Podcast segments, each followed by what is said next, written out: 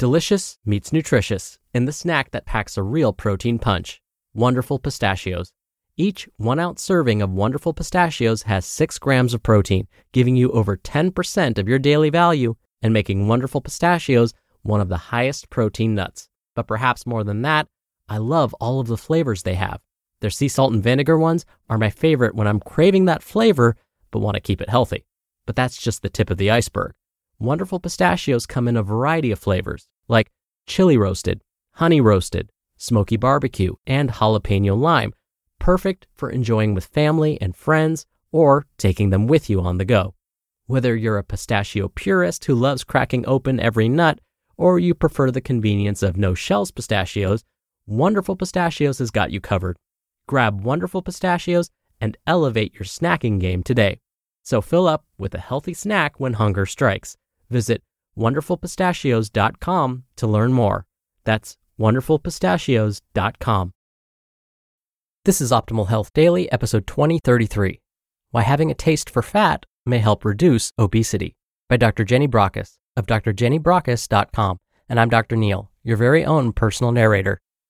Welcome to a Tuesday edition of Optimal Health Daily. Remember, this is one of just a few podcasts in the world where blogs are read to you. And on this show, you get the added bonus of hearing my commentary at the end. Oh, and another bonus, on Fridays, I answer your questions. Now to check out our other shows, just search for Optimal Living Daily wherever you're hearing this. And with that, let's get to today's post and start optimizing your life.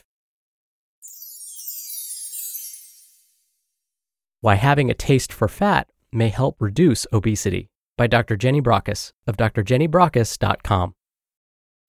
In twenty ten, researchers from Deakin University in Australia announced the discovery of a sixth taste sense.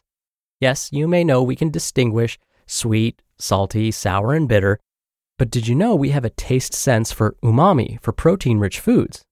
Now, we also know we have taste buds that are sensitive to the amount of fat we eat in our food. So why is this relevant to obesity? The latest research indicates that if we are overweight and consume a lot of fat in our diet, our ability to taste that fat is diminished.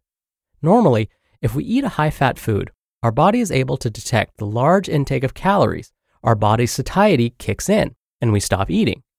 But this doesn't happen if you regularly eat a lot of high-fat foods. You lose your fat taste sensitivity, so you carry on eating, and oops, here comes the weight gain. That explains why if you haven't had a fatty meal for a while, and then you have something like fish and chips, you may struggle to eat it because it, quote, tastes greasy or fatty.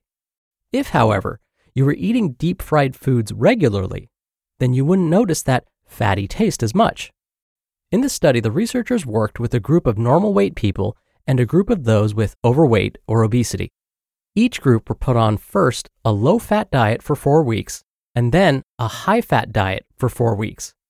Their ability to taste fatty foods was tested before and after both diets. Putting everyone on a low-fat diet increased an individual's ability to detect fat in the food they were eating, regardless of their body size. However, when on the high-fat diet, those who were already overweight or obese did not show a change in their sensitivity to fat, whereas those in the normal weight group did.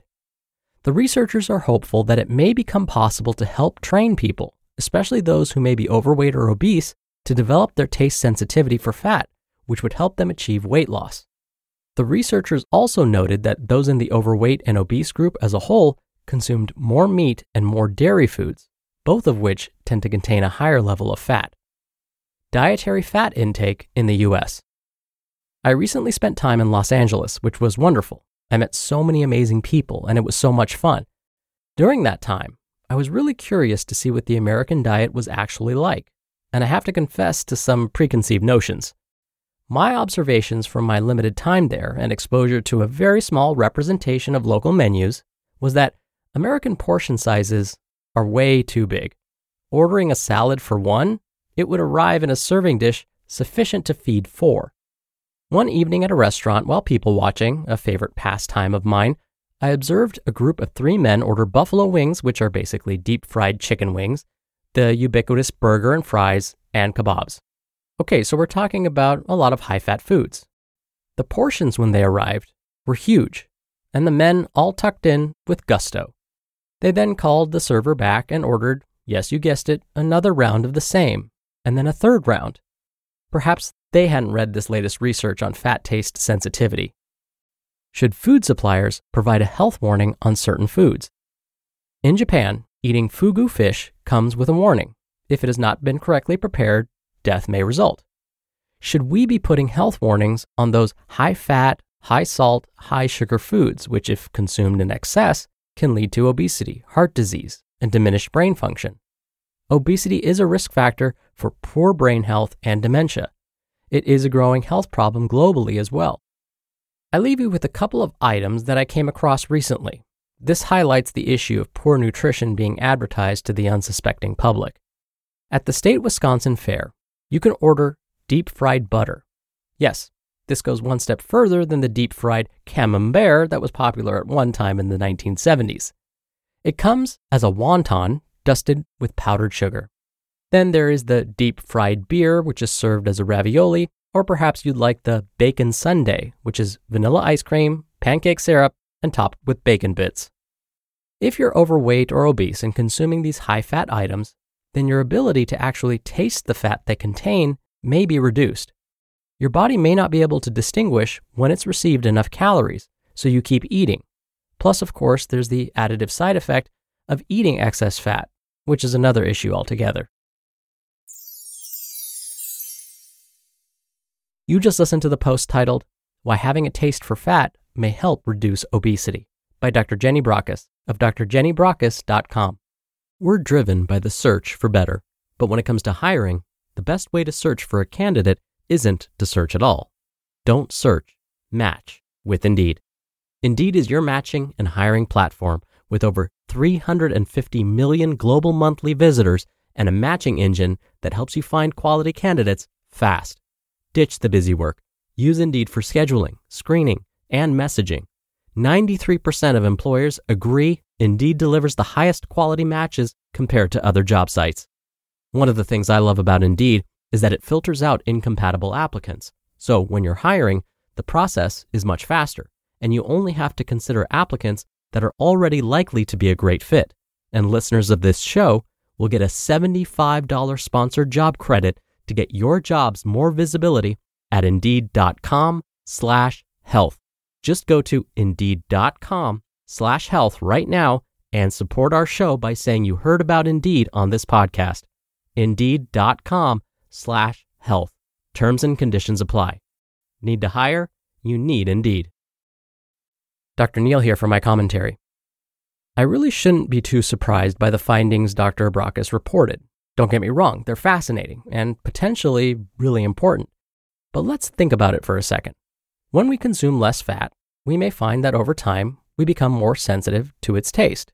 It's kind of like building up a tolerance to something. We've seen how taste sensitivity, dare I say taste tolerance, huh? Mm-hmm.